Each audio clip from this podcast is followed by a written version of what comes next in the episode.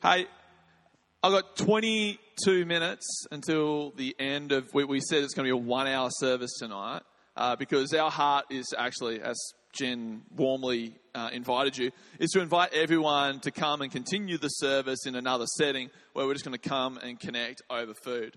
Uh, you'll find all through the Bible they did feasts, they did festivals, they got together and they connected over food. And I want to invite you to come and connect over food. We're, we're, we're going to celebrate the year that's been and, and springboard into the year that is ahead of us. Now, today, I want to share with you out of a passage of scripture from the Old Testament, from the book of Genesis. We're going right back to the very start as we finish this year here today. So, Genesis chapter 3 says this. Now the serpent was more crafty than any other wild animal the Lord God had made. He said to the woman, Did God really say you must not eat from any tree in the garden? The woman said to the serpent, You might, sorry, we may eat fruit from the trees in the garden, but God did say, You must not eat from the tree that is in the middle of the garden. You must not touch it, or you'll die. You will certainly not die the serpent said to the woman. For God knows that when you eat from it, your eyes will be opened, and you will be like God, knowing good and evil. When the woman saw that the fruit of the tree was good for food and pleasing to the eye, and also desirable for gaining wisdom, she took some and ate it. She also gave some to her husband who was with her, and he ate it. Then they, then the eyes of both of them were opened, and they realized they were naked. So they sewed fig leaves together and made coverings for themselves. Then the man and his wife heard the sound of the Lord God as he was walking in the garden in the cool of the day, and they hid from the Lord God among the trees of the garden. But the Lord God called to man and said, Where are you? Can you guys call out for me and say, Where are you?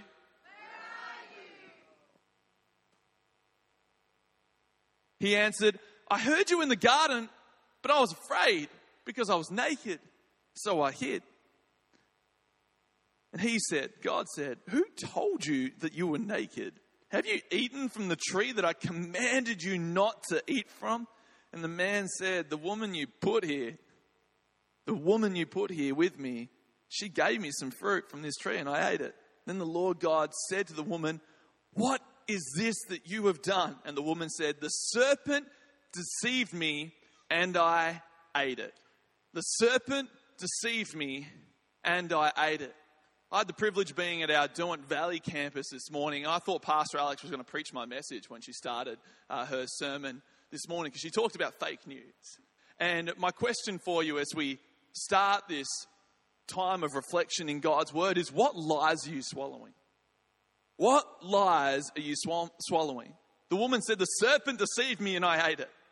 And I'm going to go backwards as we start here on this final Sunday service of 2018.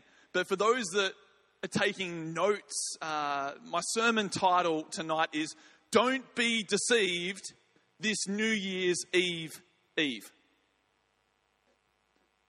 Don't be deceived this New Year's Eve Eve. And you might realize that today is New Year's Eve, Eve. And we're looking at Eve who happened to be deceived. Uh, probably not on New Year's Eve. Uh, but, but I believe that we can learn some stuff from this passage of scripture that is going to help us um, step into 2019 not being contained or controlled or swallowing lies that the enemy has dished up, the devil has dished up, that is stopping us from stepping into the fullness that God has for us. Because the plans that God has for us are good. He, he, has, he has a hope and a future for us. He has good works that He's prepared in advance for us to, to accomplish and to achieve and to do. But so often, this, the, the, the limit of what He can do in our lives isn't Him, it's us.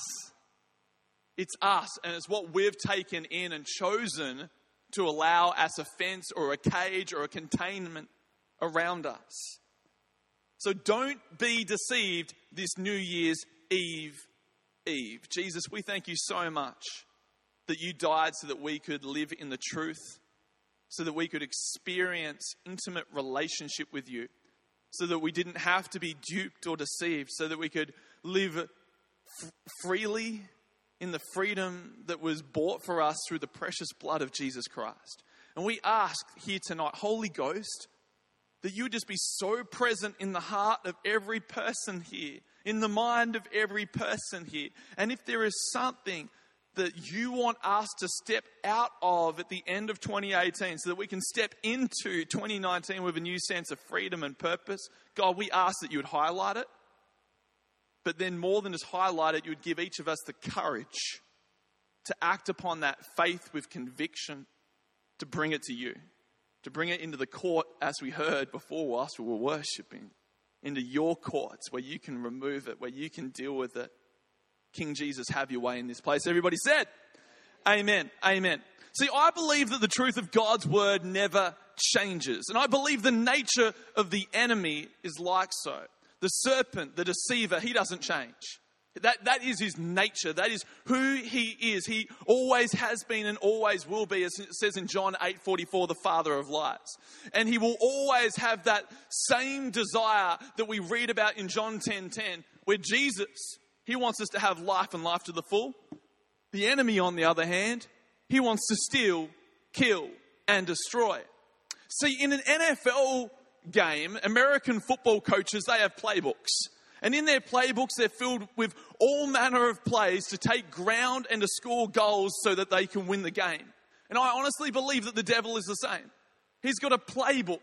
He's scheming. He's trying to work out ways to be able to take down the, his enemy, which is us, the body of Christ, so that the, the, the kingdom of darkness can rule and reign. But we don't fight, as Pastor Dave has preached and said many times, we don't fight for victory, we fight from victory. And when we live and abide in Christ, we can actually come up against the evil schemes of the enemy, as it talks about in Ephesians 6 and 11, 12, where it's we, we fight not against flesh and blood, but powers and principalities in the unseen realms. And we don't have to come up against it with, can I win this? But the question is, when will I win this? When will I? Because a lot of the time we are the inhibiting factor of seeing that victory. Because we either stay seated, stay comfortable, or we've swallowed a lie from the enemy. And all of a sudden, that's brought us to a place of containment that God never designed for us. He has one goal, and He will always play from that same playbook. So, what lies are you swallowing, or what lies have you swallowed? Let's just go back through this passage of Scripture a bit. In verse 13, it says, Then the Lord God said to the woman, actually, sorry, in verse 1. I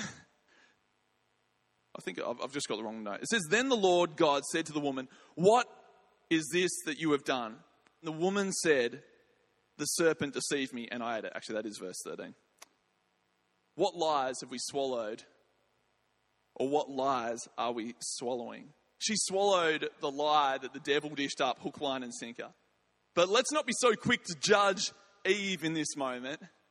But my, my heart and my faith and my prayer is that today we would be a bit self reflective. That, like the psalmist, that we would, we would have a moment here in, in this place where we would say, God, search my heart. Search my heart. If there's any iniquity in me, God, here I am. And here it is. Lord, I bring it to you. Create in me a clean new heart, renewing me a steadfast spirit. Do not cast me from your presence. Return to me the joy of my salvation. She swallowed it hook, line, and sinker, so let's not be quick to judge. She's only done what probably all of us has done from time to time, which is swallowed a lie. Does that mean that we should continue to swallow lies? Of course not.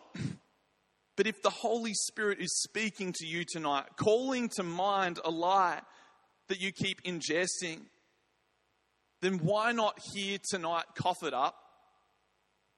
Because it's better to cough it up than. Uh, has, anyone ever. It hasn't happened to me, but I've had friends when I was at high school drank way too much alcohol and then they've been taken by ambulance to the hospital where they force induce the alcohol, the poison out of them so that they can be okay. Does anyone know anyone that's been in that boat before? You know, it's better to cough it up while you still can rather than being put into a place of such pressure that God's just going to force it out of you one way or another because He cares more about who you're becoming rather than the sin that you're being locked in into at the moment. That's God's heart. I'd, ra- I'd rather cough it up than have my stomach pumped out because you didn't cough up what you needed to. You cannot keep a lie hidden because you can't bury the truth. Even killing the truth cannot keep it in the grave. The Pharisees tried to do this, but three days later, what happened? Jesus rose again. What lies are we swallowing?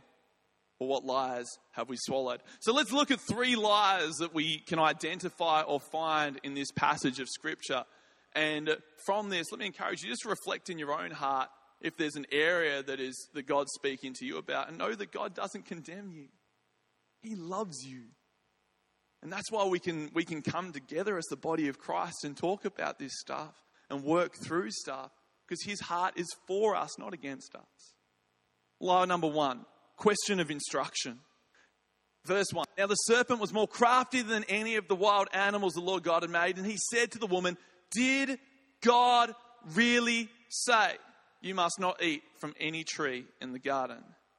You see, I believe that the devil still does this today the question. We swallow the lie of the question of instruction. God gives an instruction, but then the devil comes in and, and, and says something contrary to it. You know, Jesus said, Go preach the gospel and make disciples. But sometimes we can find it just easier to just be a good person, not a God person. Oh, but what if they get offended? What if they get upset when, when I say the name Jesus? Do you know you just being a good person, though it might bear witness in some ways um, to the nature and the goodness of God, it can't actually bring someone to salvation. It's only the gospel that can do that. But sometimes the enemy can come in and say, Janelle, just you know, keep your faith silent because you might upset someone. You know, did God really say, go preach the gospel? If you're just a good person, that's good enough for God. You know, just, just believe the lie. Be, be happy to be contained in that and to stay in that. Did God really say that? The question of instruction. Did Jesus really say, lay hands on the sick and cast out demons? Okay, Jesus may have, may, may have given us the authority, but this is, I'm just thinking this is what the enemy might say. You know, Dave, I've, he might have given you the authority, but has he given you the ability? You know, maybe that's just something we read about in the Bible, and that's, that's something that Jesus can do, or maybe some healing evangelists, but you know, just stick to prophesying and stick to preaching. Don't, don't worry about that. All of a sudden, he twists the instructions so it's palatable. And we take it in. And all of a sudden, we find ourselves living in a place of sin and separation from God that, we, that God never intended us to be living in. Did God really say that? Did God really say we should honor our parents? All the parents in the room said, Amen. But then all of a sudden, the enemy comes to the children, comes to the young person, and says, They don't understand what life's like for you in this season of life. You're living in the 21st century. You know, your parents, they lived when it was like black and white TVs, where the world was black and white. There wasn't even color. Like now it's amazing. We can see all these colors, but they couldn't. Like all of a sudden the enemy comes in and starts speaking to you. It's like, maybe you don't need to honor your parents because they don't actually know best. And all of a sudden we start swallowing this lie because it comes palatable to the flesh, not to faith. Did God really say that? The devil questions and manipulates the instruction. So, my encouragement is number one, don't swallow the lie.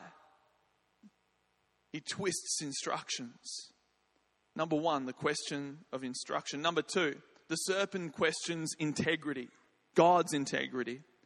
Verse 4 You will not die, the serpent said to the woman, for God knows that when you eat from it, your eyes will be open and you will be like God, knowing good and evil.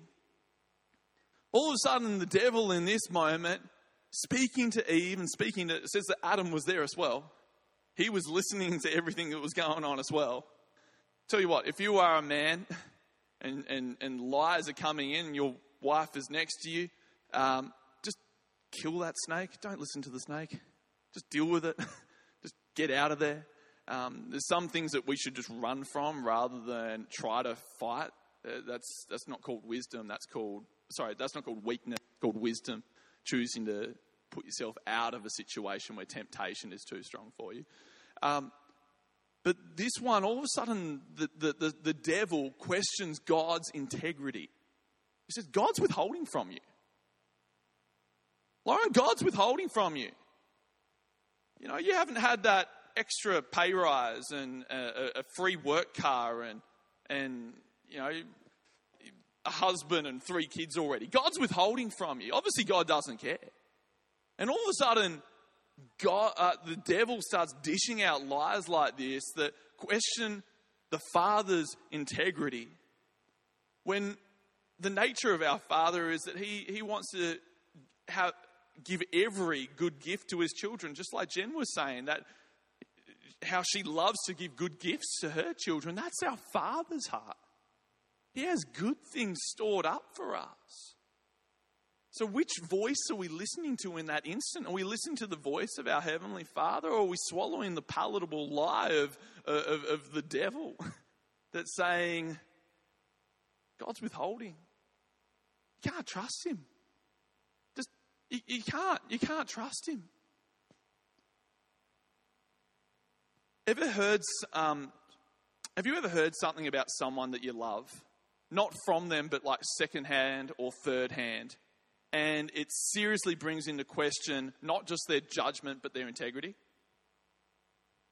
Have you guys ever like you know someone's come up to you and said, "Oh, have you heard? Well, what's his name's been up to?" And it's not it's not firsthand. It's it's from someone else coming and bringing it to you. Let me encourage you. Before we believe every second hand, third hand, fifth hand comment that comes out of the mouth of someone that might love to gossip. Why don't we just go back to our Heavenly Father and ask the Holy Spirit to lead us and guide us so that we might be led into truth, not into disillusionment? The lie of instruction, and secondly, the lie of God's integrity. We've got three minutes left if I can have the band back up. The third one is is this one the lie of our own independence. The lie of our own independence. Do we swallow this lie? In verse 6, it says, When the woman saw, when she saw, not when God saw, when she saw, that the fruit of the tree was good for food and pleasing to the eye, and also desirable for gaining wisdom, she took some and ate it. She also gave some to her husband who was with her, and he ate it. Then their eyes of both of them were open, and they realized they were naked. So they sewed fig leaves together and made coverings for themselves. Questioning instruction, questioning integrity, but sometimes the lie can be a lie of our own independence. See, we're not designed to be independent. They started acting out of their own accord. Not a Honda Accord, but their own accord. Don't think a Honda Accord would be allowed in the Garden of Eden. This lie is perpetuated through societal expectations, independence. But the reality is, we're actually designed for total dependence on God. Total dependence on God. And up until this point, on their relationship with God, that was the case. Adam and Eve were living in perfect relationship with a loving father whose integrity is, is perfect, whose instructions are perfect. And all of a sudden, because they believed the first two lies, all of a sudden the third lie was swallowed. And that third lie is they chose to become dependent on self rather than dependent on Christ, dependent on God.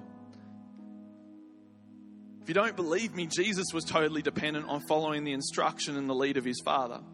In John 5 19 to 20, it says this So Jesus said, I speak to you this timeless truth. This is out of the Passion Translation, and I just love the way this was phrased. Jesus said, I speak to you timeless truth. The Son is not able to do anything from himself or through my own initiative.